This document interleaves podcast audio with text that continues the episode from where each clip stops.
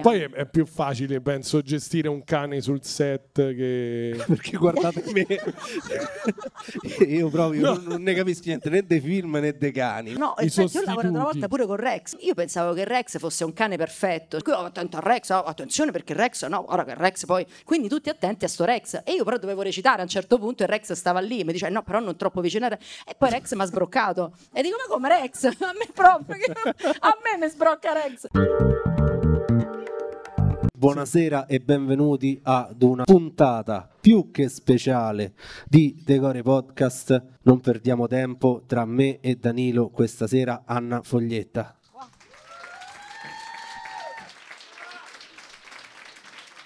Buonasera.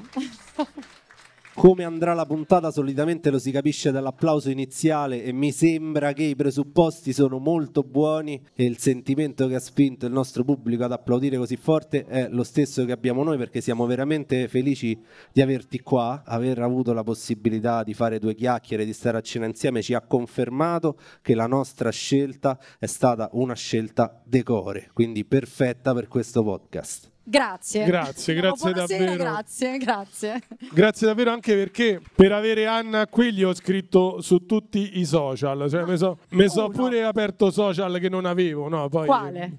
Non, Quale? non- non lo so, tipo ti- pure su TikTok Non mi trovi, che- mi dispiace, ma non mi trovi perché non l'ho capito, cioè non so come si usa. Quindi grazie davvero. Grazie a voi, sono felice di essere qui. Ho mangiato una matriciana clamorosa. Pubblicità, Quindi- un po' di pubblicità. Sì, a, a Riverside si mangia un'ottima matriciana. Sì, La cosa bella è che gli ospiti che ci sono venuti a trovare spesso hanno fatto riferimento a te o a film fatti insieme o nelle chiacchiere fuori onda si è parlato di te e quindi per noi è stato naturale coinvolgerti in questa, in questa piccola avventura. Solitamente iniziamo con la definizione di Wikipedia che 9 volte su 10 è sbagliata. ecco.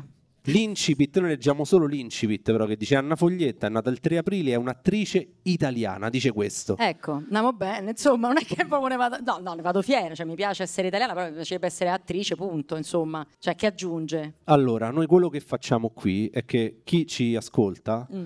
Solitamente se c'è qualcosa da correggere lo corregge in diretta, diretta. e poi verifichiamo alla fine della puntata se è stato tolto italiana quindi messaggio numero uno togliamo italiana dall'incipit del Wikipedia di Anna perché non la rappresenta diciamo tu cura è una No, cosa un po' è, cioè, un po' limitante, insomma, è attrice, nel senso che se stessi, non so, eh, in Borgogna sarei attrice lo stesso. Ma ci oppure- sarebbe pure da aggiungere qualcosa, penso. Beh, Solo... possiamo dire quello che invece è la sua bio di Instagram che è attrice, moglie, madre, amica Ecco, eh, Questo questo, sì, questo te- mi ritorna già di più perché l'ho scritto io, sì. Quindi potrebbero fare un copia e incolla. Copia e incolla volendo, Eh, sì. sarebbe pure facile, insomma, gli aiuteremmo, sarebbe una Ma vedrai che a fine puntata Si succede. arricchirà questa attrice, sì. questa attrice. Senti, un paio d'anni fa eri da Fazio con Carlo Verdone, Max Tortora, Rocco Papaleo Sì. e intervistato da Fazio sulla Rai. Oggi sei tra me e Danilo. Cosa è andato storto in questi due anni?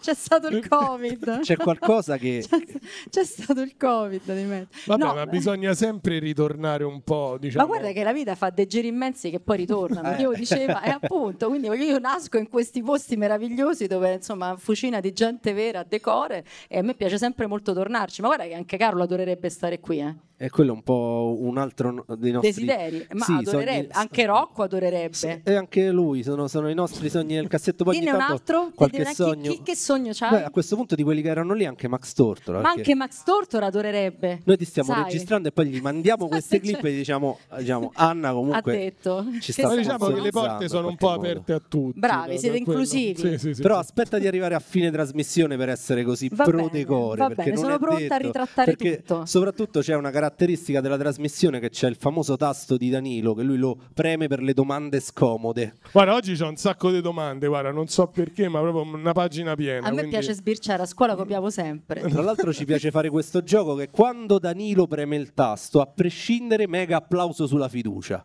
Va bene? Vabbè. Facciamo una prova pulsante. Indipendentemente dalla domanda. Sono- Non è registrato l'applauso. sono, sono reattivi, guarda, è incredibile. Nonostante hanno le mani impegnate con la pizza, con la cosa, vedi? Ho Senti. visto uno tirare una ma- pezza di margherita. Pur di applaudire. Senti, da che città vieni e da che zona vieni? Allora, io sono romana e nata e cresciuta a Testaccio, nella Testaccio pre-radical chic Fighetti. Ti piace la definizione testaccina? Sì, sì, sì, mi piace molto. Testaccio ci sei anche rimasta, per te Testaccio è un quartiere decore, cioè proprio tu... Sì, perché dunque Testaccio è un quartiere diviso in due in questo momento, c'è un quartiere che è stato colonizzato comunque da tutto un mondo che è venuto da fuori e che perché giustamente ci ritrova secondo me delle caratteristiche che fanno proprio parte dell'essere umano, c'è la piazza che è una piazza molto viva dove le persone si ritrovano di, tutto, di, di tutti i tipi. E poi c'è l'altra parte di Testaccio che è quella un pochino più popolare con le case popolari dove ci abita la gente che è sempre la stessa da anni, quelle che occupano gli appartamenti, insomma gente veramente ruspante ma molto autentica. Io mi ricordo una volta un carnevale a Testaccio, è venuto uno, avevamo le mascherine perché era il tempo del Covid e fa eh, ma voi qua ci potete stare perché questo è un quartiere dei Testaccini, avete stufato tutti quanti qua. Gli ho fatto guarda che io sono di Testaccio, eh, mamma te chi sei? Basta la mascherina mi fa ah no te ci può stare. ma non perché fossi Anna Foglietta, perché ero di Testaccio. Ti aveva riconosciuto come testaccina, come testaccina doc. Esatto. Senti, ma noi facciamo dei giochi, però il filo conduttore di questa trasmissione è decore, cioè delle cose che veramente ci scaldano, a cui siamo legati. Ce l'hai un ricordo decore da piccolissima a testaccio? La stufa. Mamma dirà perché? Perché non c'avevo i riscaldamenti a casa e quindi avevamo la stufa, era una casa quelle vecchie proprio, e avevamo una stufa di quelle elettriche che passavamo di stanza in stanza, quindi se tu mi chiedi un ricordo che mi scalda, mi ricordo sta stufa a gas che passavamo Ma quella, stanza quella con la, quella con la bombola. quella con la bombola, quella a grosso rischio sì, mh, che deflagrazione. passava il bombolaro, Il mi ricordo, bombolaro, che ti sì, portava la bombola e te la Io mi ricordo che per andare a dormire sembrava veramente un perso- uno, spettacolo di Edoardo De Filippo, io mi coprivo, cioè mi, mi vestivo, non mi spogliavo a mettere il pigiama, io mi vestivo proprio, mettevo pure il cappello, faceva un freddo. Senti, hai accennato a carnevale, noi facciamo sempre questa domanda, ti ricordi delle maschere che ti mettevano da bambina? certo, mia madre mi fece una maschera bellissima, bellissima, con tutti questi sonagli intorno al quale questo foulare mi ha messo in testa, io passavo e suonavo tutta. E mio fratello da pistolero, cowboy, tremendo, orribile, c'ha una capoccia piena di ricci. Il mio era bello, però me l'ha fatto mamma, cucita a macchina.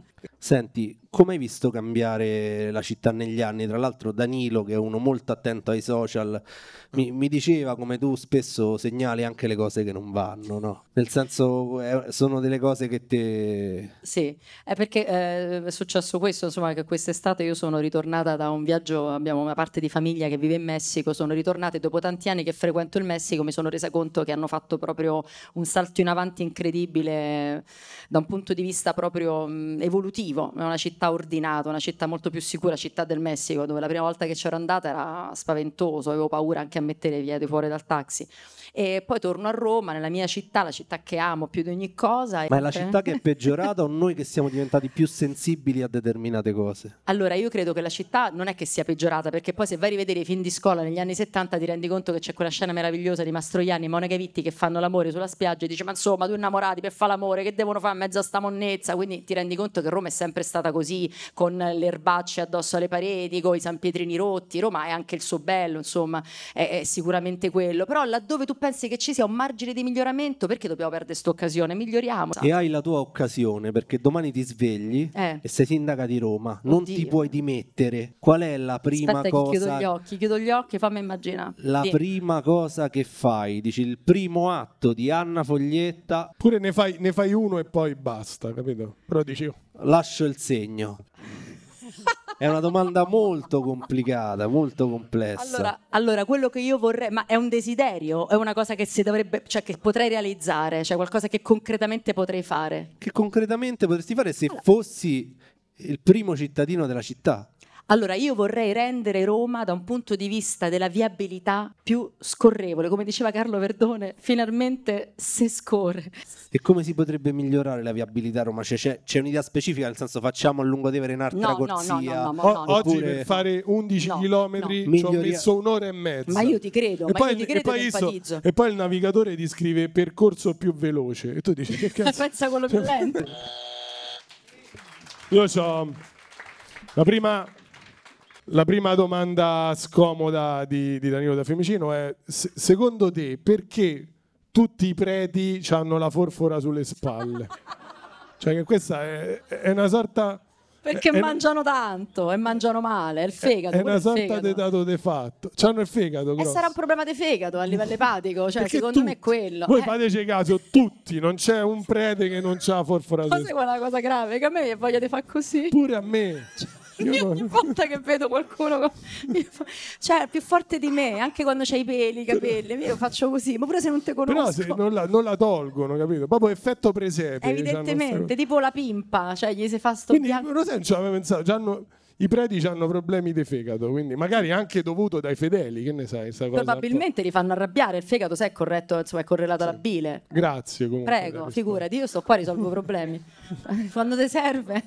Chiediamo a chi ci viene a trovare di portare una playlist decore. E Anna ci ha dato una serie di brani. Ci sentiamo un pezzetto tutti insieme del primo e poi rientriamo in voce con lei. Riparto subito io con una domanda da fare Anna.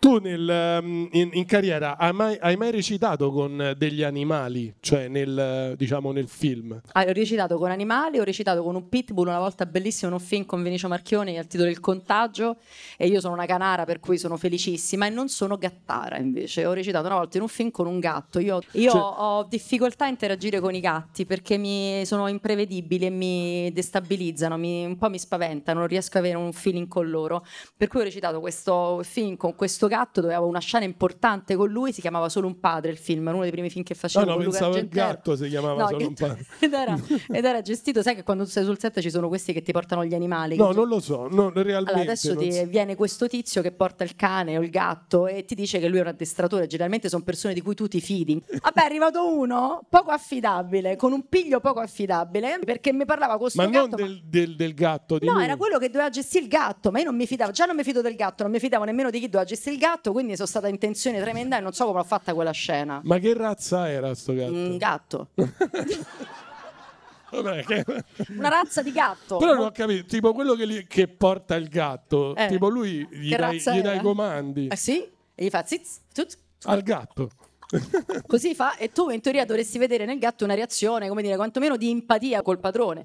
No, niente, sto gatto faceva come gli pareva, io terrorizzata che mi fiondasse le unghie nella carne o che mi sfregiasse il viso, una carriera. Mentre con i cani c'è un rapporto Con i cani c'ho un rapporto meraviglioso, io ci Poi parlo, proprio, io i cani proprio, io, io i cani li amo, cani e bambini li amo. Poi è, è più facile, penso, gestire un cane sul set che... Perché guardate me, io proprio non, non ne capisco niente né dei film né dei cani, quindi proprio dice- No, so dire, è più facile gestire. Secondo me sì, ma perché mi stanno più simpatici i cani, magari non è così per chi ama i gatti. E, e il cane tipo protagonista, quello che viene, è solo uno oppure c'ha, c'ha poi... Allora, no, I infatti io ho lavorato una volta pure con Rex. Hai Sai, lavorato con ho lav- Rex? Ma sai che mi sono Io non volevo fare sta gaffa, bravo, ho letto che Io ho lavorato con Rex, mi sono spaventata moltissimo perché io pensavo che Rex fosse un cane perfetto, cioè un cane mm, finto, un cane di quelli abituati, a parte che era molto più servito e riverito di me, aveva il suo camerino in esclusiva, aveva 3-4 persone intorno che gli dava da mangiare, chi- ma era una roba, una star assoluta in confronto, cioè lui era una roba incredibile, per cui oh, attento a Rex, oh, attenzione perché Rex, no, ora che Rex poi, quindi tutti attenti a sto Rex e io però dovevo recitare a un certo punto e Rex stava lì, mi dice no però non troppo vicino a Rex e poi Rex mi ha sbroccato e dico ma come Rex? A me proprio, a me mi sbrocca Rex. Ma Eh, è vera la leggenda che c'era più di un Rex? In quel caso c'era solo un Rex, però non so se esistono vari Rex. Perché io sapevo che c'erano tipo 7-8 Rex. che- Perché c'è... cioè, la serie Rex è durata tanto. Molti anni, Molti- quindi sarà anche morto forse. No, no, no, Rex. proprio per non stressare un solo cane, ce Sì, n'avevano. sì, sì, no, è Tanto- vero, è vero. è vero. devo fare un taglio e cuci, però qualcosa devo lasciare perché questo racconto volevo- è troppo bello. Cani e santo. gatti, non altri animali strani, che ne so, pappagalli. Ehm, non- serpenti, cose del genere. non, non mi ricordo, ma non mi sembra. No, non mi sembra. E scene a cavallo? No, mai fatte. Perché No. mi sembra un po', anche parlando con altri attori, un po' c'è sta paura della scena a cavallo. No, a me spesso- piacerebbe. Spesso ritorna. No, a me piacerebbe. Ore e ore a cavallo. No, mi piacerebbe, sono stata a testa in giù, ho fatto cose strane, però a cavallo mai. Hai fatto mai scene pericolose, cioè che magari quasi quasi serviva uno stuntman? Allora, comunque lo sai che mi sto rendendo conto che sono un po' incoglionito perché non mi ricordo niente. Avrò fatto qualcosa di strano, certo, ecco, mi ricordo questa volta che, quella volta che ero stata, te- sono stata legata a testa in giù, appesa per tanto tempo, poi mi dovevano tirarmi su, riappesa a testa in giù, però ehm, altre cose molto pericolose, mh, oltre a lavorare con Marco te- Giallini. Ma a- appesa a testa in giù per Eh, cosa? beh, eh, sì, sempre su Rex. Ah, sì. Eh, guarda che Rex mi ha dato Con grandi Rex soddisfazioni, un quarto d'ora di brio proprio. E devo- Con Rex che ti giudicava, Con Rex che perché- mi ha salvato. No, Rex in quel caso mi ha salvato. Io devo tutto a Rex, la mia vita. Senti, ma stiamo già parlando di te attrice, ma come ci sei arrivata? Nel senso, da piccola che bambina eri? Quando hai iniziato a sognare il cinema? Quali sono le prime? Magari l'hai già raccontato in qualche intervista, però noi vorremmo che tu ci facessi un racconto un po' più decore rispetto a quelli che hai fatto fino adesso. E quindi come ci sei arrivata a questa cosa dell'attrice? Da- eh, anche qual era l'ambiente familiare da cui esci? Come è stata presa questa cosa? Allora, ero una bambina molto, molto creativa e avevo, insomma, io ven- vengo da una famiglia estremamente semplice, con un papà che eh, lavorava in comune e mia mamma che, insomma, ha fatto la, la- la- la governante, insomma, aiutava, insomma, faceva la donna delle pulizie. E, mm, per cui, insomma, siamo cresciuti in una- un sistema familiare proprio semplice, ma molto, molto sereno, molto sereno, questo lo devo dire. Ed ero una bambina estremamente creativa e anche molto, molto intraprendente. E questo veramente a volte me la, mm, mi sorprende perché mh, le persone anche più coraggiose che io ho conosciuto poi nella vita sono sempre venute poi all'interno di sistemi familiari estremamente normali. Cioè a volte mh, anche le persone che mi chiedono, no, i miei figli, eh, io insomma sono un'attrice, mio marito che è un professionista, eccetera, però a me mi sembra che loro proprio non gliene possa fregare di meno, cioè proprio un zero. E, e dico forse a volte quando tu hai meno spazio no, all'interno di un sistema familiare, quello spazio te lo devi per forza mh, ritagliare, te lo devi per forza inventare. E io ho bisogno di inventarmi il mio spazio e me lo sono creato forte nel mio immaginario di bambina e poi ero ehm, anche, insomma, facevo le recite alle elementari, ho fatto un San Giovanni Bosco straordinario. Ehm, c'era un mio compagno di classe che doveva farlo, poi si è spaventato del ruolo impegnativo e quindi la maestra ha detto: Vabbè, lo facciamo fare Anna. All'epoca non c'era discriminazione anche di genere, cioè quello era un maschio, io ero una femmina. Comunque dice: Vabbè, non fa niente, ti mettiamo un cappelletto in testa, te leghi i capelli e fai il prete. Va bene, dissi io, non fa niente. Ho fatto questo prete incredibile. e Io T'avevano ricordo- messa la forfora. su- Ma- No, perché per rendere credibile. Sì, se mi ci fai pensare, no, non è che me l'avevano messa, mi era venuta.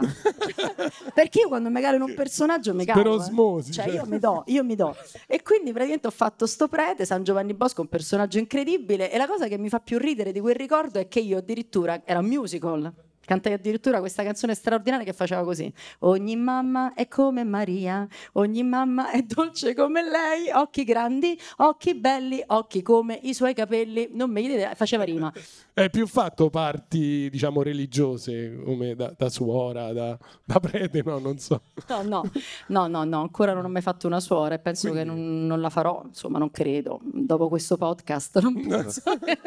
E il primo provino importante? Il primo provino importante fu, lo sai che mi fa ridere perché è come se non dovessi mai essere seria, invece questa è una domanda seria. Sì, sì, seria, No. seria. Teoricamente No. lui è la parte seria. Tu Ah, quando ok. guardi di qua, Ok, seria, quando guardi di là, No, dico però non è che loro poi si aspettano uno deve sempre Vuoto. far ridere, no, uno può anche No, no, rispondere no, seriamente. anzi, no, no, abbiamo fatto puntate anche molto austere, capito? Ok, allora.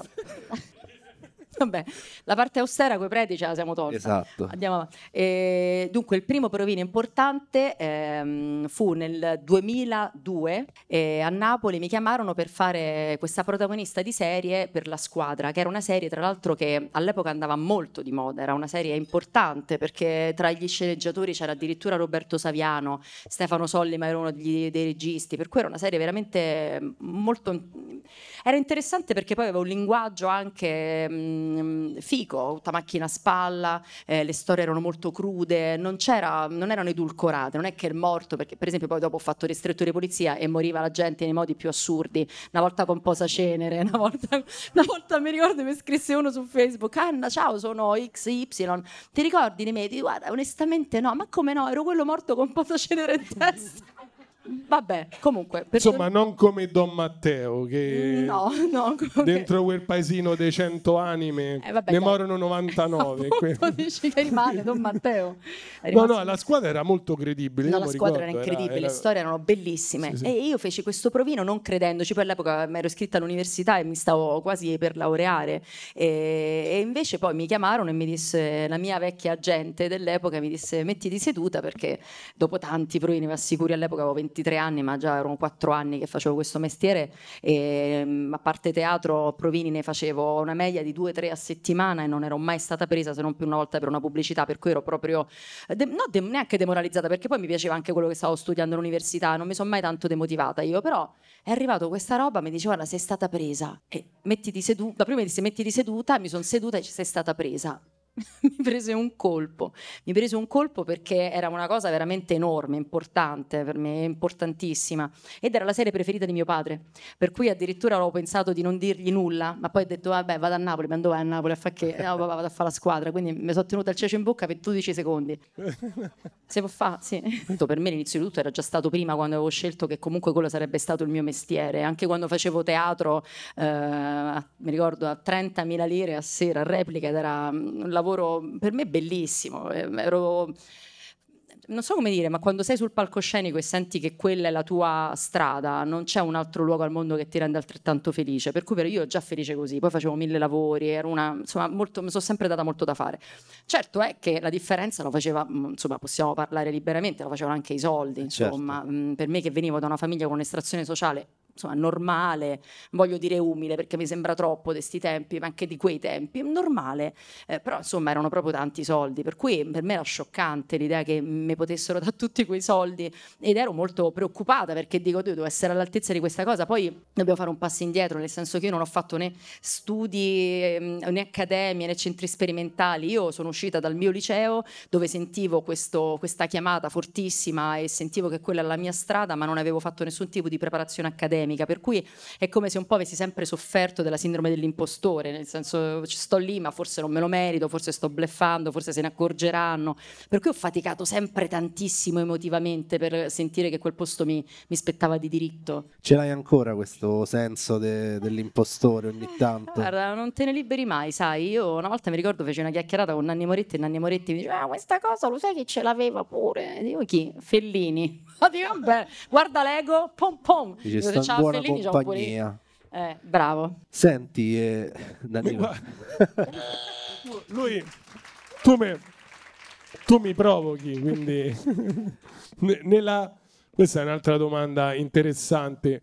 Secondo te perché nella, nella scelta del divano di casa, perché noi scegliamo la forma del divano, il colore del divano, ci stiamo mesi e mesi per sceglierlo e poi ci mettiamo il copridivano sopra? Te- Guarda, stai a perché- parlare con una che.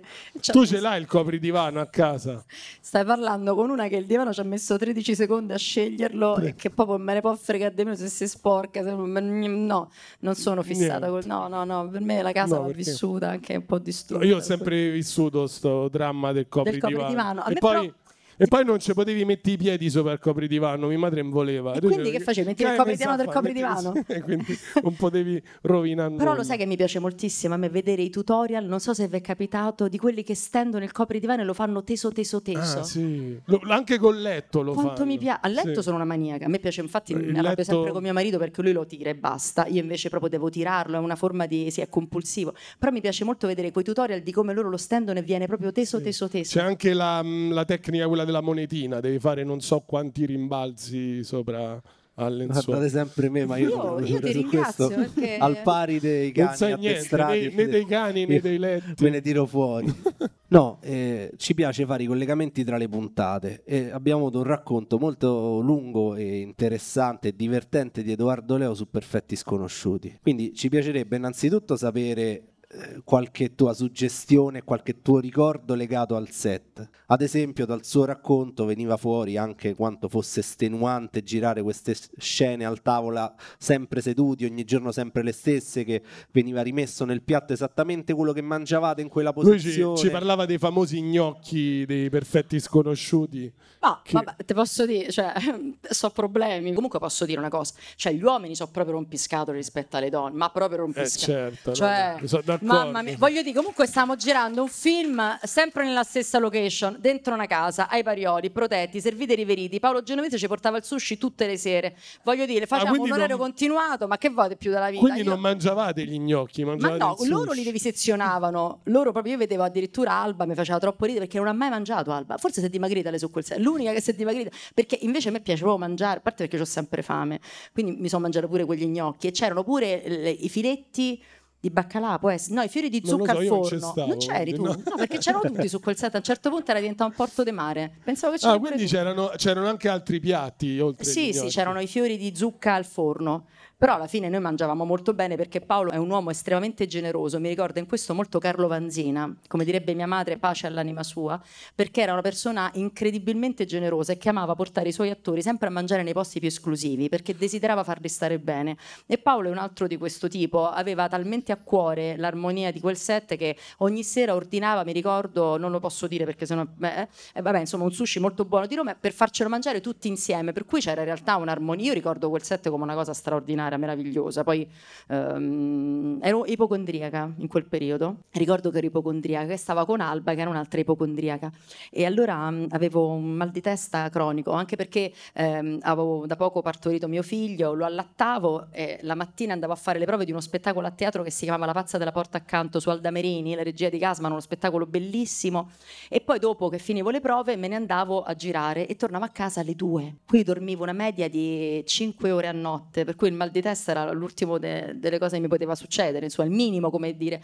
Però ero molto ipocondriaca e ricordo questa scena, ma perché lo sto raccontando? Non lo so, però è, è interessante. È no? No, interessante. sì, no, no. No, che forse avrei avuto bisogno in quel momento di una collega che dis- de- come dire, de- detonasse eh, quel mio eccesso di eh, ansia e invece lei è venuta lì tutta preoccupata mettendomi, mi ricordo, con la testa sotto una lampada, aprendomi l'occhio tipo arancia meccanica dicendo no no, l'occhio mi sembra presente Anna, forse non stai morendo. Dico meno male Alba perché avevo un'ansia tremenda. Quindi questo per dire insomma la- l'amore delle colleghe, ecco diciamo che loro mentre si vedevano la partita della Roma io stavo decidendo se vivere o morire. Ma voi mentre giravate quel film, cioè poi ve ne stavate rendendo conto di, mh, che stavate facendo una cosa veramente incredibile, cioè poi il, il Sì. successo che ha avuto è, cioè, è- Sì, è sì. lo specchio di- della qualità del film. Io me ne sono resa conto nel momento in cui Paolo me l'ha raccontato per la prima volta, stavamo su un divano nel suo ufficio e mi ha detto questa è la storia Anna, ti volevo parlare per, per raccontarti di questo personaggio, vorrei che tu lo facessi, mi ha raccontato la storia e mi sono alzato e ho detto Paolo, questa è una storia incredibile, cioè tu hai proprio intercettato qualcosa di straordinario che ancora oggi se lo rivedete il film, a parte qualche piccolo elemento che può essere un po' datato, per esempio la- l'applicazione che usa Beppe Battiston per fare eh, per dimagrire, quella forse è un po' datata, è una cosa un po' figlia di quei tempi specifici, ma tutto il resto è assolutamente ancora, secondo me, mh, profondamente vero, per cui è stato molto intelligente, molto attento, acuto, e avevamo la percezione, però poi quando è uscito avevamo questa chat e nella chat ogni volta ci arrivavano i dati Cinetel e ci aggiornava di quello che stavamo, stava incassando il film. E obiettivamente noi eravamo non solo contenti, ma eh, scioccati, perché quando tu vedi che c'è una corrispondenza così forte tra l'idea del film e come il pubblico l'accoglie, ti dà proprio il senso del tuo lavoro e ti dà grande gioia. Il fatto che nelle sale cinematografiche, diciamo, si respirasse, e l'ho vissuto anch'io in prima persona, un'aria un po' pesante tra le coppie dei fidanzati. Perché praticamente tu vedevi il film e tu sentivi bruciare il telefono in Ah, Ma c'è tasca. gente che l'ha buttato, cioè la gente usciva facendo il vago insieme al popcorn, faceva così. Ma il telefono, oddio, ho perso. In realtà l'aveva buttato, ma noi queste storie ce l'hanno raccontate. Gente che l'ha buttato per paura di essere sgamato. Tu l'hai visto in sala quel film poi? Sì, E- sì. per- Col tuo compagno, con tuo marito? No, no, no, con una mia amica Ah, a ok. Palermo. Sì, sì, me lo ricordo. Sì, sì. Cioè, l'ho visto in sala con tutto il cast, però le anteprime. Poi, però, proprio andando a respirare quello che era i rumors della sala, sono andata a Palermo con una mia amica. Sì. E Hai percepito questa cosa di quest'aria strana che il film ti piace, è un capolavoro, però senti, capito, che come se ti sentissi un po' smascherato. Eh, Eh sì, eh sì, eh, l'abbiamo sentita, l'abbiamo respirata questa cosa, ma eh, quando un film ti parla, inevitabilmente l'energia la senti. È come quando eh, ricordo che vedi un film al cinema, all'Intrastevere, che era un cinema straordinario che io adoravo. Mi ricordo che vedi questo film che si chiamava Mare Dentro. Non mi stavo confondendo, Mare Fuori. Mi ricordo tutti un mare dentro. Fu Ah, quindi quelli, mare, quindi quelli di mare fuori non è ci hanno avuto quest'idea incredibile. Già c'era, Ok. già c'era un film Prima mare de- dentro. Mare dentro si Eh. chiama quel film, bellissimo. E ricordo che finì e c'era, no, finì, insomma, gli ultimi dieci minuti prima della fine del film c'era questa energia incredibile che tutta la sala condivideva e poi tutti che stavamo piangendo, anche con un certo pudore, no? Che ti faceva dire, vabbè, non voglio che l'altro se ne accorga. E sentivo tutta la sala che faceva. Co- Così, era una roba, una sensazione incredibile che soltanto il cinema ti dà. Senti, eh, lavori tanto, sei un'attrice che fa tanti film, tante cose. Se ti capita un giorno di riposo totale, che non devi fare niente, non c'hai interviste, non c'hai call, non c'hai prove, non c'hai nulla, com'è la tua giornata tipo di riposo, mattina, pomeriggio e sera? Cioè, stai tutto il giorno sul divano, fai sport? Più che altro succede sta cosa. da quanto tempo è che non succede? Però per capire, forse quello racconta un po' la persona fuori da- dalle dinamiche quotidiane. Che fai? Allora, non succede, lo sai perché non succede? Perché non voglio che succeda, perché non è che potrei, potrei anche, insomma, prendermela una giornata, chiaramente, solo che io sono una persona che non, um, non- non mi limito a, a fare il mio lavoro, e non mi limito a essere solo una madre, sono una persona che, mm, insomma, alla quale piace molto vivere di base e, e piace mettere anche, insomma, a servizio degli altri, insomma, mm, i privilegi di cui dispone. Per cui non, raramente insomma io sto a casa e non faccio nulla, un po' perché appunto ormai questa cosa si sa e quindi c'è sempre qualche input esterno eh, che mi chiamano, mi chiedono e io insomma mi rendo disponibile, per cui però se proprio senza tutta sta fa sto panegirico, tut- insomma se proprio dovessi descrivere la mia giornata tipo, quella che mi piacerebbe, mm? non quella che è, però quella che mi piacerebbe, sarebbe allora mi alzo la mattina, preparo una bella colazione, poi accompagno i miei figli a scuola e mi vado a fare la mia ginnastica perché a me piace moltissimo. E poi se proprio dovessi eh, andare a portare il cane fuori in un bosco, tipo Ronciglione, perché poi è un cane da tartufo, però è stressata, poverina, anzi se tra di voi c'è qualcuno che si offre volontario per portare il cane mio a Tartufi, Ma io- li trova i tartufi? Beh, li dovrebbe trovare perché è un lagotto, insomma, e io Vabbè, però la se- vedo un po' nervosa. Ma non è che cioè, cioè, No, se no. non lo abitui al tartufo, non Vabbè, è che. però insomma, pure se non è in tartufo trova qualche altra cosa, che poi trova un crostone, una moneta, una scarpa, una mutanda, qualcosa trova, a trovare se trova, insomma, a Roma poi figurati, cioè, mi riporta qualsiasi immondezza possibile e immaginabile, però insomma, mi piacerebbe moltissimo portare il mio cane fuori, farmi un pranzo poi per passare pale in frasca al mare con mio marito, ritornare a prendere i ragazzini a scuola, portarli al cinema, andare a mangiare una pizza, tornare a casa e metterci sul divano. Vabbè, fai 300 km però. se Tipo, una giornata- ti ho detto che insomma non Perché- fa niente, non so capace. da Ronciglione Non so al mare. a- E sono No, no. dicotomica così, insomma. Secondo brano decore scelto da Anna Foglietta qui a Decore Podcast. Un brano di Niccolò Fabi. Facciamo una prova tasto, vediamo se ancora funziona. Sono svegli, ci stanno. C'ho, ta- c'ho una domanda. Cioè, ti, è mai, ti è mai capitato di recitare con un collega, magari faccia a faccia, che ne so, che la sera prima si era mangiato la cipolla, l'aglio, e quindi Oh, certo. scene lunghe in cui, diciamo, era difficile non lacrimare. No, ma ti dirò Non- di più, Danilo. Mi è capitato di recitare con attori che però hanno fatto una faccia strana perché la sera prima io mi ero mangiata la cipolla e l'altro. ma certo, ma guarda che si capisce, sono cose normali. Però magari uno dovrebbe avere l'attenzione, no? È una caramellina, una mentina, una lavata, de- un listerin, eh? un listerin si potrebbe fare, un'attenzione, una cura, una coccola.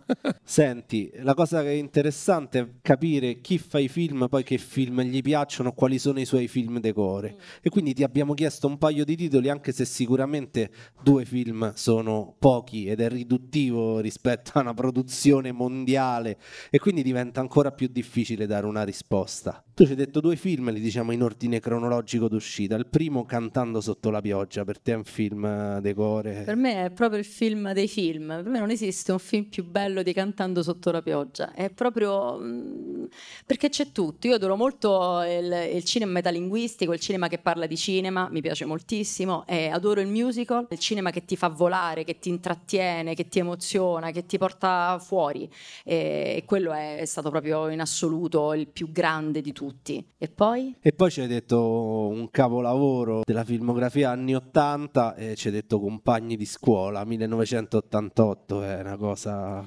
Compagni di scuola, allora, compagni di scuola allora, potete immaginare che cosa ha rappresentato per me se vi ho detto, compagni di scuola, aver lavorato con Carlo Verdone. Cioè, io sono cresciuta ehm, con i film di Carlo e al liceo mi ricordo tutte le volte che c'era un'ora di buco, non è che facevi qualcosa di diverso, andavi in saletta audiovisivi e ti rivedevi i compagni di scuola col VHS che era lo stesso per tutta la scuola e che lo rimettevi indietro o avanti in base alle scene iconiche che più ti volevi rivedere. Cioè, proprio per noi era un linguaggio codificato, parlare attraverso le battute di compagni compagni di scuola e, e, ehm, e, ci capivamo, era proprio il nostro modo di intenderci. Poi è stato il primo film corale italiano di quel tempo, per cui Carlo ha veramente, mm, come dire, dato il via a un filone che poi è diventato ormai di questi tempi comune. E lui che veniva comunque dai film a, ehm, a episodi, dove sempre lui era il protagonista, poi film a due, è passato ai film corali, secondo me rappresentando qualcosa di incredibile nelle maschere, ma anche nella drammaticità, nei vizi, quelli più biechi, negli aspetti più torbidi dell'essere umano, eh, un film straordinario, togliendo anche tutta la parte comica che era quella che più mi attraeva quando ero ragazza, rivedendolo devo dire che è veramente un film drammatico, dai toni cupi, bellissimo, una grandissima scrittura, una gran- grandissime interpretazioni. Ma, ma, tu quando vai al cinema, quando ti vedi i film, riesci a guardarla con uno spirito, diciamo, più leggero o c'hai sempre lo sguardo da addetta ai lavori? È una condanna. Ma è una condanna, no, ma è una condanna. E i miei neanche te lo... Lo sai che io quando vedo i miei film la prima volta, io mi blocco tutta qui, è, è C1, C2, era cervi- sì, C1, C... io proprio così. Ma guarda che brutto, eh. guarda che brutto. No, cioè, no, non, riesci, non, riesci, mai a goderti un film, diciamo, da spettatrice? Proprio, I miei proprio no, proprio io ho un, proprio un dolore, un dolore. E invece quelli degli altri sì, però dire no, però perché ha fatto. Mm, però sta. No, vabbè, perché la macchina l'ha messa lì? Ma però sta fotografia, ma mazza, però poteva illuminare un po' meglio. Oddio mio, ma che costume gli ha messo? E vabbè, ciao, dici così sta battuta. Tutto così. È una condanna, no? Cioè, è una condanna pure per quello che ti sta vicino. Eh, cioè, no, cioè, ma tutto dentro, ah, tutto dentro, se magari fuori, tutto dentro. Io non parlo. Senti, ma a proposito di compagni di scuola, ultimamente ti è capitato di partecipare a cene di classe? No. No, no. Non, non, sei mai stata più coinvolta in quelle cose che ti chiamano i compagni del no. liceo? No, anche per me è un incubo. no, roba. l'ultima volta che sono stata coinvolta, la prima e l'ultima, fu 15 anni fa. 15 anni fa, eh, perché era appena uscito fuori Facebook e quindi la prima cosa che fece la scuola fu una reunion a San Lorenzo, dove devo dire partecipai anche abbastanza felicemente. C'era, c'era, un Fabris. Madonna, ma ci stanno pure mo, pieno di Fabris. Guarda, ultimamente sono stata al matrimonio del mio più grande amico, che era il mio compagno di banco e devo dire che ha invitato 3-4 Fabris ed è stato molto divertente perché tutta volta a dire oddio no no do de profilo no, no, de profilo, no, de profilo.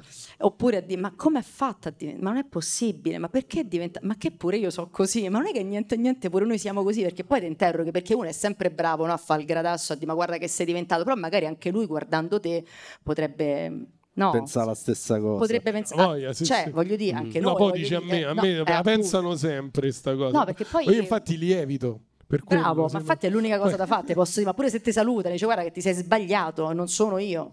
ma sì. c'hai ancora rapporti con, diciamo, amici d'infanzia? Beh, mo infanzia no, infanzia mi sembra troppo, eh, però no, del liceo sì, sì, sì, il mio più caro amico è il mio, il mio compagno di banco del liceo, sì, sì, sì, sì sono rimasta in un ottimo, sì, proprio, cioè, è mio fratello, quindi sì, sì. E sempre a proposito di scuola, hai, hai dei figli, c'hai la, la, chat, quella di WhatsApp con i eh, genitori? Non te ne vuoi, c'è una cioè, sessantina. Cioè, comunque, immagini, mamme... comunque, gli altri genitori che dicono oh, c'ho la chat con Anna Foglietta, capito? Cioè, essi... Vabbè, ma ormai no, ormai non più, ormai non più. Magari all'inizio, però ormai adesso sono la mamma dei miei figli, no, ormai non più. Devo dire che poi dipende sempre tu come ti poni. Io mi pongo come una mamma, quindi non, non c'è questa, anzi, mm, no. Secondo me ti conviene cancellate da chat e WhatsApp. Cioè proprio no, no, no è che... C- perché ce ne sono pure due, cioè io ne ho due per ogni classe. per cui No, no, io non conosco il problema neanche No, Alessandro. ma non è un problema, ti posso dire, però non è vero No, che è un no. problema, perché poi si è tanto ironizzato su queste chat di Basta classe. silenziarle. Cioè ma non è nemmeno un- quello, in realtà per me sono una grossa svolta perché magari se c'ho un problema e ho bisogno del supporto de- de- dei genitori eh, ci diamo una mano l'un con l'altro, per cui non è vero, dipende se sei fortunato con i genitori, io sono stata sempre insomma, abbastanza fortunata per cui non mi lamento. No, posso dire che no, sono l'unica che non si lamenta delle chat di classe?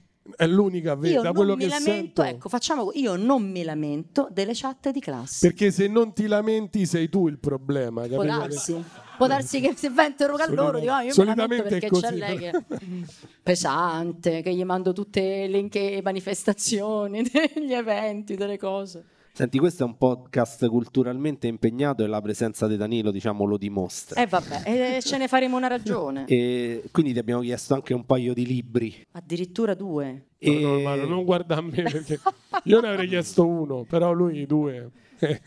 E tu ci hai detto Harry Potter, che non l'ha detto nessuno di quelli che sono venuti qua, e a me mi ha stupito, mi ha fatto anche piacere perché in realtà anche a me è un- una saga, un libro che mi è piaciuto moltissimo quando è uscito. E quindi mi interessava sapere perché per te Harry Potter è decore. Ma allora, Harry Potter, io ci ho un po' ragionato quando me l'avete chiesto, perché effettivamente, sai, il libro è una roba per me molto più personale del film, è molto più personale della canzone, perché il rapporto con la lettura è una cosa veramente, non so come dire, non è che poi tu ci torni, una canzone bene o male ci torni, il film o male te lo rivedi, ma è difficile insomma che rileggi lo stesso libro più e più volte, almeno a me non, non- non capita, insomma, a meno che non sia magari un testo teatrale o che o un saggio. Mm, E Harry Potter, però, l'ho detto perché mi ricordo perfettamente che avevo circa 19 anni e lo lego un po' a un- una mia relazione dell'epoca. Ricordo perfettamente questo ricordo, ricordo questo ricordo, si può dire, certo, non è una Certo. ripetizione, eh no, perché uno è un verbo, l'altro è un sostantivo. Ricordo questo ricordo di me che stavo nel mio letto e di questo ragazzo che stava all'epoca a Cuba, perché era un musicista cubano, quindi lui si stava a divertire, io stavo Quindi stava letto. nel posto giusto. Lui stava nel posto giusto, poi all'epoca Cuba immagino che fosse veramente il posto giusto, però io sempre perché io mi fido, io mi fido, ehm, e, stavo leggendo Harry Potter e arrivò questa telefonata, tu direi incentrani, però no, in realtà noi leghiamo anche i ricordi delle- de- dei libri, delle- anche certo. i momenti che viviamo. E ricordo di aver posato questo libro lì. E questo momento non so per quale motivo è rimasto così impresso nella memoria, perché forse io stavo lì nella mia cameretta a leggere un libro dei maghi e lui stava a Cuba. mi sono sentita, non lo so, insomma, un po' sciocca. Senti, e poi dalla bacchetta alla racchetta, questo Eh. diciamo è sempre perché oh, per osmosi ho imparato questi giochi con Questa è Danilo. bella come- Da- perché ci hai detto Open di Agassi, Eh, che è un libro- librone è un pure, libro- è un libro- incredibile. È un libro incredibile, è un libro incredibile, incredibile. Io poi non sono neanche una grande appassionata di tennis. A me piacciono molto le biografie, devo dire, questo sì, mi piace molto mh, vedere eh, e scoprire quanto mh, sacrificio, ehm, e nel termine sacrificio non ci voglio vedere un'accezione negativa, però quanto spirito proprio di abnegazione, di dedizione, ecco, dedizione c'è dietro la realizzazione di un grande percorso.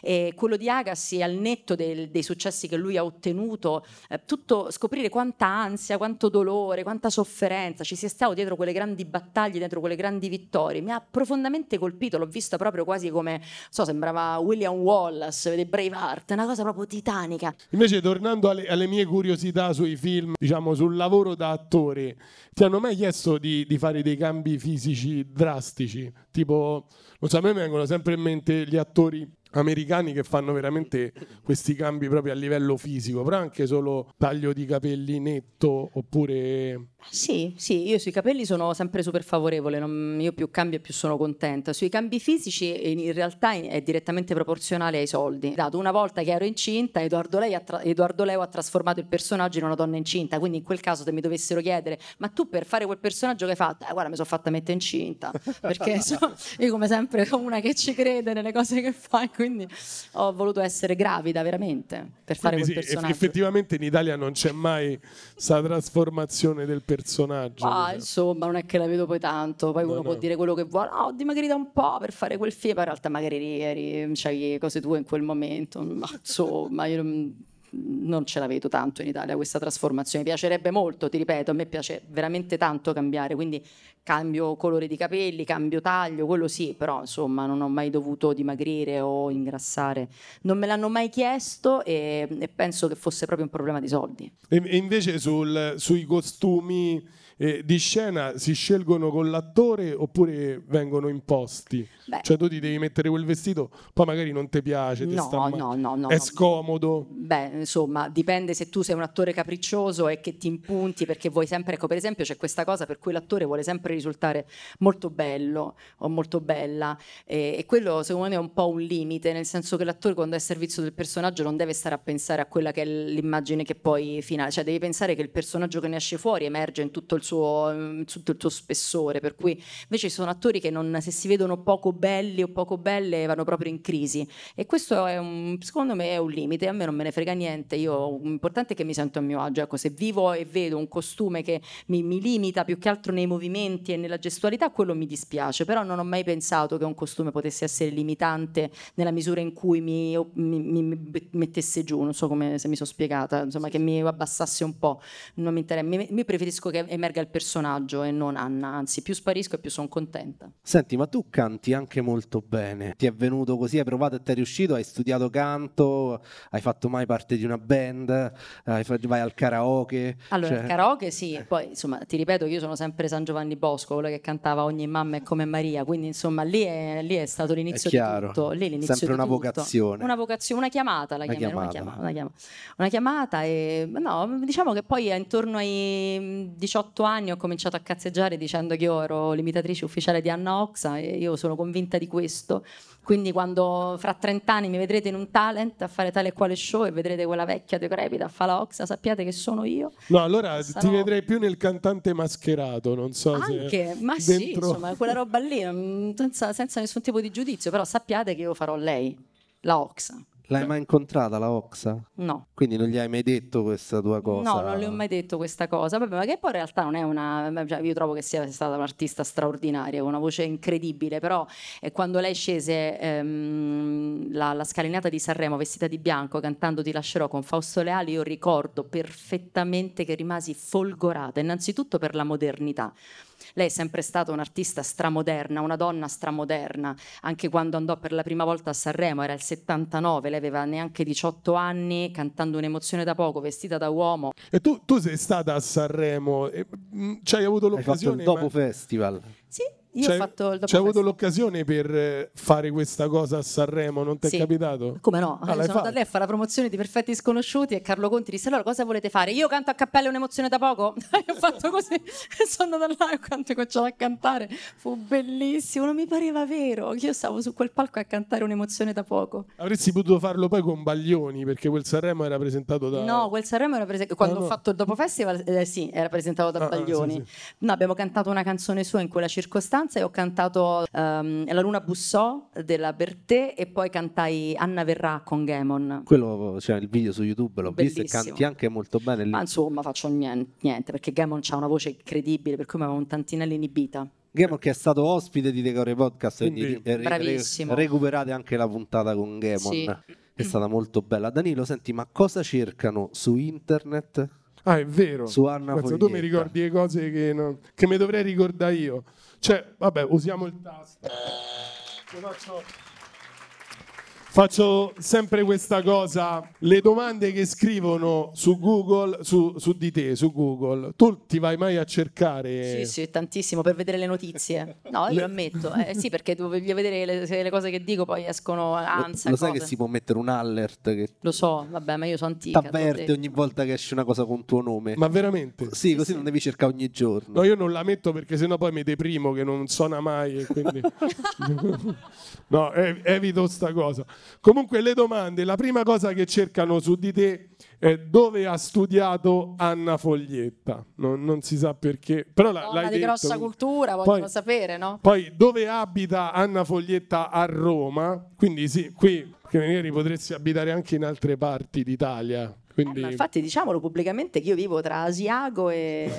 Poi che squadra tifa Anna Foglietta? Questo cercano. Non, ehm, Ma c'è, se lo cerchiamo su, su Ma Google. guarda, troveranno delle cose un po' contrastanti perché ho una storia molto curiosa su questo.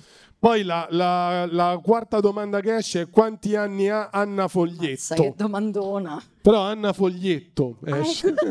A Ro- Ma quello- questa è una domanda che lo fa. A Roma quante volte sbagliano il tuo nome facendo foglietta con Più a, la... Na- più a Napoli. A Napoli proprio Anna Foglietto. Voi siete la signora Anna Foglietto. Così. Poi, poi escono queste ultime due. Quanto è alta Anna Foglietta? Domanda. E subito dopo quanto è alta la Paola Cortellesi?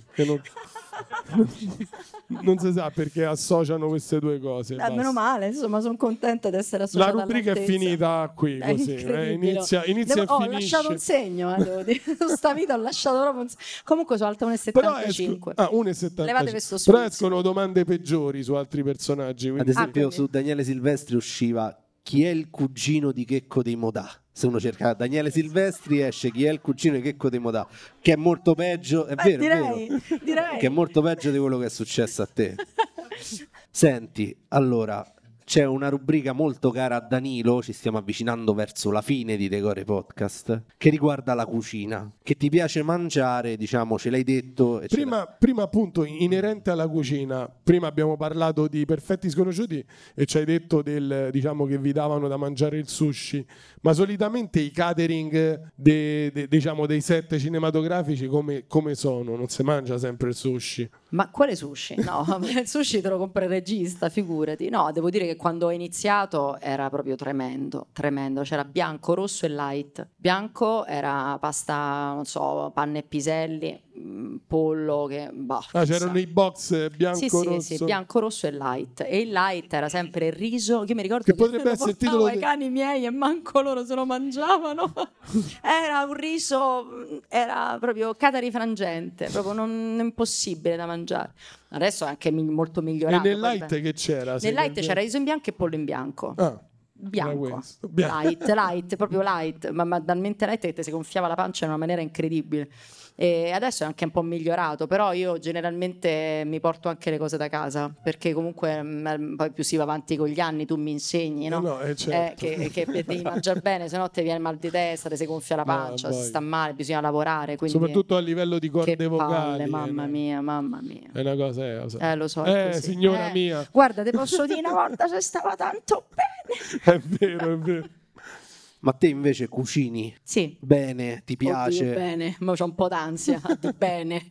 Occhio, lui quando fa così poi vuole essere invitato a cena, quindi non... Mi sto avvicinando, testaccio Allora, ce l'hai guarda, detto, se ti ci dici pure la dire- strada domani ci telefoniamo Ti direttamente. posso dire, allora, io cucino abbastanza bene perché voglio essere modesta, però ultimamente qua ho dei testimoni, ho fatto perché mi hanno regalato un tartufino d'alba, no? L'ha preso il tuo cane, no? Non l'ha preso quel tontolone, no, no, Niente, no, non- me l'hanno non regalato. dà una L'ha preso soddisfazione un altro cane. un altro cane, un altro cane, mi ha preso sto tartufino. Io ho fatto una tagliatella bianca al tartufo. Te direi che, che c'avevo? No, mi è venuta proprio, mi ha mantecata Però bene. vorrei dire, senza, senza mancare di rispetto, grazie al cazzo. Eh, cioè, direi col senso- tartufo. Col tartufo d'alba. Eh no, perché Se non- poteva venire, no, poteva se venire non pure veniva- Senza il mancare di rispetto, No, scusate, ma eh. il No. tartufo, il tartufo, no, ma allora Danilo, qua mi è un po' mi deluti perché il tartufo, il tartufo in realtà non è Tartufo nient'altro che qualcosa che appaga l'olfatto, ma nient'altro. Se la tagliatella è secca, il tartufo non è che la fa diventare Ah, bella, è eh, che- beh, è vero. Eh, oh, guarda, senti la bocca della verità. Ma quella, Senti la bocca della verità? ma quella è gente che in tartufo non ha mai visto, ma dove? Sanno, parlano così, cioè, che- poi tartu- Me l'ha portato lei, me l'ha Ah, lei? portato lei. e poi il giorno dopo non paga, visto che mi era avanzato un pochino, ho fatto e qua vorrei che scattasse, anzi, una, però lo faccio scattare io. Anzi, lo fai scattare, scattare. Un risotto al castelmagno e tartufo bianco d'alba. Com'era? Una crema, era una crema, buonissimo, buoni, vuoi che ti dica gli ingredienti? No, No, Vabbè, senti, ma, ma quando non ma c'hai- casa tua oltre casa tua oltre tartufo, caviale, c'è qualcosa di più? No, Quando, non, ma quando non c'hai il tartufo, qual è il tuo cavallo di battaglia? Perché ce l'hai un cavallo Comunque di lei sta talmente in fissa per tartufo che si è comprata il cane che cerca il tartufo. aspetta, quante devo raccontare questa che fa molto ridere. Allora, io A praticamente- Roma però, cioè Bravo. cosa- Allora io ho preso sempre cani, preso insomma i cani al canile. Eh, mm, Poi fatto sta che mi dicono: "Guarda, questo cane è fantastico, il lagotto è fantastico perché non spela, è un cane dolcissimo, è un cane buonissimo". Quindi vabbè, faccio di tutto per trovare questo cane da questo allevatore di Terni e faccio di tutto per farlo arrivare in tempo per il compleanno di mio figlio. Perché desideravo tanto regalargli un cane, lui canaro. Insomma, chiamo questo allevatore di Terni, dico: "Guardi, Diego Palombi. Ciao Diego". E gli faccio Diego, Madonna Santa, però io mi sento così in colpa, compra un cane, lo trovo così immorale con tutti i cani che ci stanno nei canili. Ma come stai in gara da tartufa? Oh, praticamente te lo ripaghi? Io ho detto a Diego, ma dove vado a Roma per tartufi? Ma che stai scherzando? Là è pieno di crostoni. Ti giuro, io, crepata. Un mito. E niente, però sto cane non ha mantenuto No. le aspettative. No, cioè, solo mutande sporche mi riporta a casa. Che Roma è piena. Vabbè, però cose con un odore forte comunque. Eh sì, organiche, diciamo.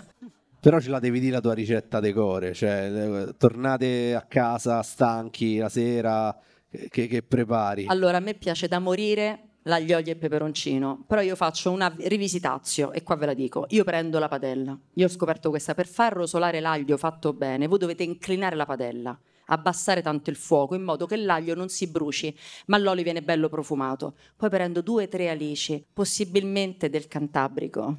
Eh beh, beh, se mangio tartufo che prendo E che alice te normale di Cetara, prendo quelle del Cantabrico. Quelle di Fiumicino che ce no, fai? per no? carità, prendo quella del Cantabrico, eh, la faccio squagliare bene bene, poi prendo la fi- le zucchine e possibilmente con i fiori, le faccio a pezzettini piccoli. Vabbè, ma non è più aglio olio e No, peperoncino. ma infatti no? infatti è una rivisitazione, una rivisitazione. Poi ci metto un po' di peperoncino, così c'è l'aglio e peperoncino, la pasta, possibilmente di riso. Di riso? La pasta di Hai, riso? hai rovinato una poesia. Cioè, Però se la pasta di riso che fa tanto bene, tu la scoli al dente, ti assicuro e poi la mantechi tanto, è buonissima. Ma che formato di pasta? Eh, Lunga, corta? No, no, no, corta, corta, Ma corta. sembra che te corta. mangi una medusa quando mangi. Quella Cioè, lunga. Si Eh, incolla un eh, pochetto. sì. Però il fusillo, le penne e il maccherone mantengono la cottura, sai? No. Sì. No, Io- vabbè, mi fido. No, devi fare un applauso più che altro al marito. Perché ti dispiace, nel senso... Aglio olio. Abbiamo conosciuto una brava persona. eh, È perché mangia così, mangia- perché mangia bene. Senti, c'è questa grandissima idea imprenditoriale di, Da- di Danilo che è la paninoteca decore. Perché noi ogni panino detto dall'ospite poi lo mettiamo nella liberatoria che hai firmato, c'era anche quello, tu non C'è l'hai il letta, hai firmato e basta. Noi Praticamente faccio- hai accettato che ci sarà un panino a tuo nome, eh? panino Anna Foglietta. Che c'è in questo panino? Allora, sicuramente la melanzana sott'olio, la provola e possibilmente un po' di prosciutto crudo. Allora, quello è il panino dei panini. Con che tipo di pane? Beh, la ciriola. Io metterei una bella ciriola. Sei sì. l'unica che sei arrivata convintissima, manco te l'avevamo detto, sei arrivata da casa No, con sto perché ti panino. io mi ricordo una volta stavo al Circeo e mi hanno portato a mangiare, no, mm, su una barca, insomma, una- una- uno yacht enorme. non è vero, era un gommone. Bello il racconto di questa ragazza semplice No, di testaccio Ah, sì, che ritorna Che mangia, che- che mangia tartufi e fa le vacanze sugli yacht. Veramente, guarda, con un l'agotto accanto. È uscito fuori un profilo totalmente strano, strano. no, Vabbè, però mi corrisponde, te posso dire, mi corrisponde. Allora, mh, andai, insomma, mi invitarono su fa sta gitarella a Ponza, stavo su un gommone, ma a parte tutto, non, non mi vergognerei a dire che erano yacht lungo, grande, no, era un gommone. E disse, poi portatevi i panini. E mi fecero questo panino, melanzane, provola e prosciutto crudo. E io ho detto, ma questo è il panino dei panini? Lo sto dicendo con una serietà... No, no, ma è noi vero, perché poi- questo. Perché è poi alla fine importante. le cose semplici sono... però, però non sottovalutiamo il panino con la frittata. No, Mai. assolutamente. E no, ti no. dirò di più, il panino con la frittata deve essere rigorosamente con le cipolle, perché la cipolla se voi la mettete a bagno la notte e l'indomani la ripassate nella frittata, Non la rivedi. di- non la risenti. No. Puoi recitare con chiunque e la frittata non ti si ripropone. È una poesia, anche una forma di rispetto per gli altri. Quindi accettate il consiglio. Mettetela questo, a su- bagno. mettetela a bagno su tutta, Nell'acqua. tutta la notte. Tutta- diciamo. come, come i fagioli. Sì. Voi insieme ai fagioli mettete a bagno pure la cipolla, poi l'indomani fate una bella frittatina, ve la mangiate a colazione, non si sente e non si vede. Siete proteici, quindi anche insomma pronti ad affrontare una giornata impegnativa e non la risentite. Senti, a, a proposito di cose che tornano, di... ma Che tu... tu ce l'hai un superpotere che vorresti avere? Tra tutti i superpoteri del mondo puoi scegliere, che ne so, l'uomo invisibile, la superforza, la vista raggi X, che ne so, il, il raggio laser, il teletrasporto, la supervelocità. Eh, io di solito li dico tutti in modo che intanto tu ci pensi, una cosa proprio dici io vorrei sto superpotere. Ma io ogni volta che mi chiedono una domanda simile mi sento sempre Miss Italia che dice dicendo che sono la ragazza della porta accanto, perché dico sempre la cosa più ovvia e scontata del mondo, però è l'unica cosa che mi viene sempre in mente immediatamente. Cioè io vorrei che non soffrissero mai più nel mondo i bambini, perché quando vedo i miei figli che sono così sereni nel loro letto e dormono, nonostante io sia contenta per loro, sto di merda per tutti gli altri. E allora facciamo una parentesi seria perché eh, ho chiamato un amico in comune e gli ho chiesto un po' di informazioni su di te e lui mi raccontava dell'associazione Every Child is My Child e mi ha detto che è nata nel periodo in cui eravate sul set del contagio e che a un certo punto tu hai fatto una chat con una serie di amici, colleghi, cantanti, attori per attirare l'attenzione appunto proprio sul tema dei bambini e avete fatto, ci dici due parole su questa cosa perché pure noi se una cosa bella la possiamo fare, possiamo mi- vogliamo dare un po' di spazio a una cosa seria, ce, ce la racconti? Allora, eh, mm, sì, Every Child is My Child è la Onlus di cui adesso sono presidente, ma che è nata in un momento strano, cui, strano, un momento bruttissimo, in cui la guerra in Siria imperava e Assad utilizzò le bombe chimiche ai danni soprattutto dei civili e a danni soprattutto dei bambini. Io all'epoca ero ambassador per Save the Children e mh, non facevo altro che prestare il mio volto e la mia notorietà mh, per le loro cause, il che era già di per sé insomma, una cosa nobile perché comunque ci credevo, quindi non lo facevo soltanto perché me l'avevano chiesto, perché comunque ci credevo, però mi sembrava estremamente insufficiente rispetto a quello che io sentivo che avrei potuto dare alla causa. E quindi quella mattina creai questa chat dicendo ragazzi ma vi va di fare qualcosa di più impegnato e di più importante, impattante per sensibilizzare insomma, l'opinione pubblica su quello che sta diventando di fatto uno scempio eh, che si sta mm, perpetrando sotto i nostri occhi. E tutti quanti devo dire che hanno risposto in maniera immediata e eh, alla data ora di un giorno prestabilito tutti quanti noi eravamo più di 200, cioè immaginate tutti i social, Facebook, Instagram, mm, che tutti quanti insieme alle 6 del mattino abbiamo postato tutti quanti insieme la stessa foto e lo stesso video gridando il nostro basta alla guerra in Siria. Fu una cosa enorme. Mi ricordo che stavo nel bagno della mia vecchia casa a fare questa cosa per non disturbare i bambini che dormivano e mio marito che dormiva e dissi ma veramente allora se ci mettiamo insieme comunque possiamo fare qualcosa di enorme. E, e dopo quella insomma prima ondata di sensibilizzazione da cui poi è nato un concerto bellissimo a Vulci con Daniele Silvestri, Emma Marrone, Marina Rei, Diodato, mh, Mario Venuti, mh, Angelini, di tutti, Edoardo Leo, Picchio Favino, c'erano tutti, tutti, un concerto bellissimo a Vulci poi mi sembrava che però mh, la cosa fosse, mh, come dire, sempre soltanto di comunicazione, che mancasse proprio una, come dire, una, un atto concreto. E allora ho, mh, sono entrata in contatto con questa piccola associazione che si trova a Monza, insieme si può fare Ollus, che aveva una scuoletta piccola, piccola, piccola, un campo profughi in Turchia al confine con la Siria, a Realli. Io ho conosciuto questa persona che si chiama Lorenzo Locati, era il presidente di questa piccola associazione che c'era stata consigliata, comunque sempre da un mio amico regista, e mi ha detto guarda se voi ci volete sostenere noi saremmo contenti, insomma. E questa scuola che inizialmente aveva 15 bambini, tutti quanti che venivano da Idlib, quindi da zone di guerra, eh, che stavano in questo campo profughi con attacchi di panico, sociopatie di tutti i tipi, con genitori più o meno mancanti, insomma situazioni devastanti, e comunque frequentavano quella scuoletta e quella scuoletta per loro significava tantissimo, significava tutto in realtà. E quindi abbiamo deciso di raccogliere fondi per farla crescere quella scuola e si chiama Plaster School.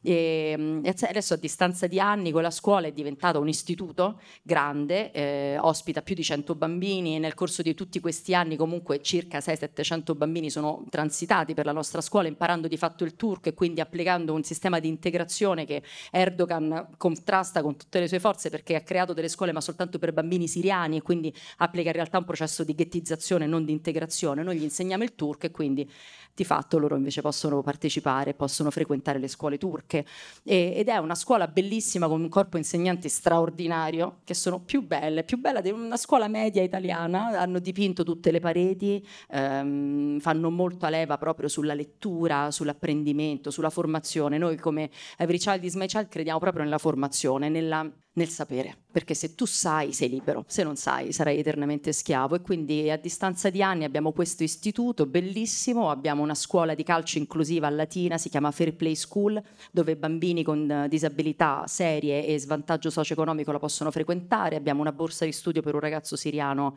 che vuole diventare um, ortopedico specializzato in protesi e lui è amputato di guerra.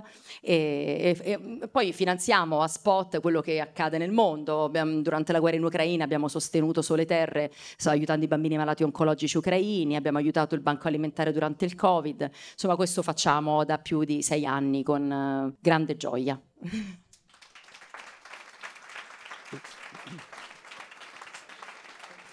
E come, come, si può aiutare? Cioè, noi come possiamo contribuire? Con... Eh beh, andando sui nostri profili ci sono tutte le indicazioni per poterci aiutare. O andate sul sito con il tasto Dona Ora eh, o dandoci il vostro 5 per 1000. Questo è quello che, che, si può fare. Noi siamo un'associazione completamente autofinanziata, non prendiamo nessun tipo di contributo pubblico e questa è una cosa che ci rende anche profondamente liberi, liberi di poter aiutare e di poter dire quello che cavolo ci pare. E, ehm, ed è questa la nostra forza. Secondo me poi sai, eh, la fortuna anche mia è quella che facendo l'attrice conosco tantissima gente, eh, tanta gente della quale insomma parecchi sono anche molto generosi. Io vado in giro, io e altri amici, colleghi, attori, andiamo in giro e ci troviamo delle situazioni generose che possano aiutare a sostenere l'associazione. Ho una domanda, sembra assurdo ma ma seria, tu hai fatto, um, ho letto ultimamente, hai fatto più di 200 repliche a teatro dello stesso spettacolo. Giusto? Che ti stupisci? No, eh, sono tanti, cioè io non riesco, non riesco a fare 5 minuti, quindi immagino 200 repliche. Come si no, fa? no, 100, non 200, 100. Ah no, 200, no, vabbè, dimmi 100, 200. 100. So Va, 300. Comun- comunque come si fa ogni volta a trovare la, la stessa motivazione, la stessa verve? Come se, se, fosse il primo. Come... Guarda, è incredibile, è esattamente questo, questa ripetizione che, che, crea, secondo me, l'orgasmo attoriale, perché l'attore prima di entrare in scena, credetemi, 99 volte su 100 dice ma chi me lo fa fare? Ma perché io sto a fare sta cosa? È la sofferenza più grande del mondo. Soffro, è terrorizzante, terrificante, pietrificante, apre il sipario, wow! E te dice la cosa più figa del pianeta, cioè trovi ogni sera ehm, l'intenzione giusta per quella battuta, è come se ti fosse offerta sempre una seconda possibilità. Ed è incredibile, ragione per la quale quando poi finisce la tournée io sto male come se avessi perso un parente, qualcuno di caro, perché dico non avrò più la possibilità di dare senso a quei pensieri, non avrò più la possibilità di dare senso a quelle parole e che diventano poi parte integrante dei tuoi pensieri, delle tue parole parole, della tua personalità ed è, ed è bellissimo, bellissimo, eh, perché noi mh, sulla parola e sul gesto mh, ormai non ci soffermiamo più tanto, ma se ci soffermassimo davvero, la parola e il gesto è qualcosa che ti determina e quindi avere sempre una seconda possibilità per poter dare un senso diverso, più profondo, più radicato, più estremo, manipolato a quella parola e a quel gesto è qualcosa di incredibile, è veramente un regalo. No, figo. e poi l'ultima domanda.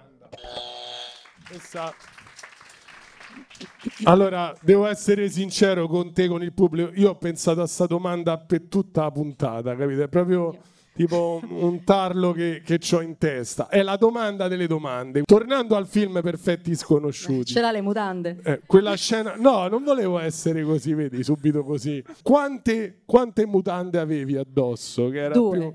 Due, cioè due, comunque c'è due stato, perché ovviamente non si dici, poteva non ripetere po- quella scena. No, ma non è che non si poteva ripetere, non potendotela togliere, dice, beh, allora l'aggiungo, cioè, nel senso che tanto... Eh, diciamo, no, no, io, io, io, me ne sarei messe dieci addosso. No, in modo da, ma bastava anche non... una, volendo. insomma, se non avessi avuto tutti gli amici davanti, forse non me la sarei nemmeno messa, non ci sarebbe stato problema, perché insomma stiamo lavorando. Però devo dire che due mutande mi hanno fatto sentire molto a mio agio. però no, l'ho lasciata per ultimo così perché no, poi Hai sembrava fatto uno bene, guarda, stava ne a pensare pena. sempre a sta cosa. Comunque è una domanda che, da che ricorre Eh, spesso. Due mutande, due mutande. Era preoccupatissimo, mi- tutto, tutto visto, oggi pomeriggio mi chiamava e mi diceva ma gliela posso fare sta domanda, gliela posso fare sta domanda. Ma guarda, Fatto, me Dani, non lo so. Guarda, Senti, sì, sì, ce no. l'hai un sogno nel cassetto di collaborare con un, un- un regista, un attore, un qualcuno anche estero che tu dici proprio io vorrei tanto fare un film con o essere diretta da, oppure cantare una canzone con, oppure re- andare per Tartufi con... Allora, ti posso dire più che essere diretta da, perché poi queste sono tutte cose che lasciano il tempo che trovano, perché magari poi i tuoi miti li conosci e diventano veramente, eh, te calano. A me piacerebbe tantissimo se parlassi perfettamente l'inglese andare a cena con Ken Loach. Io vorrei farmi proprio una seduta, de- mm, una chiusa dei 7-8 ore con Ken Loach. Perché mi piacerebbe, a parte perché lo trovo un autore straordinario, con una visione sempre moderna, uno proprio attento a quello che succede, attento alla gente. Siamo arrivati alla fine, prima di fare l'ultima domanda ad Anna e a ringraziarla, vogliamo ringraziare voi che siete venuti a assistere dal vivo a Decore Podcast e se volete ci trovate quasi tutti i mercoledì qui, quindi tornateci a trovare, fatevi un applauso che siete stati un bellissimo pubblico. Vogliamo ringraziare Riverside che ci ospita e tutto il suo staff, vogliamo ringraziare Matteo Pieravanti alle registrazioni e alle basi musicali su cui parliamo, Marco De Tommasi al mixer e alla sala e vogliamo ringraziare Dopcast che produce questo podcast, io ringrazio Danilo da Fiumicino.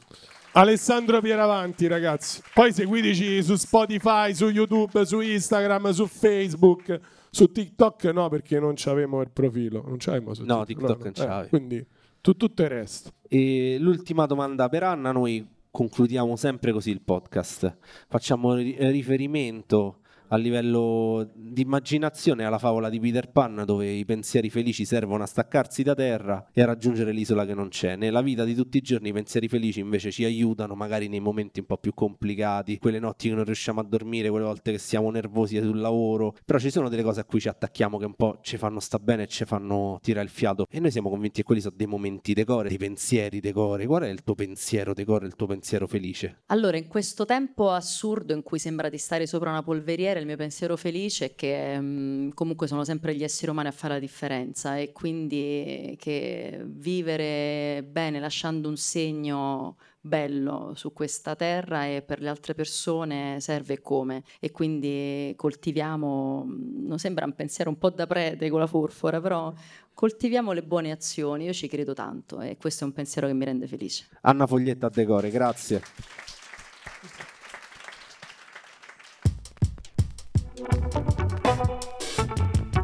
Una produzione Dopcast.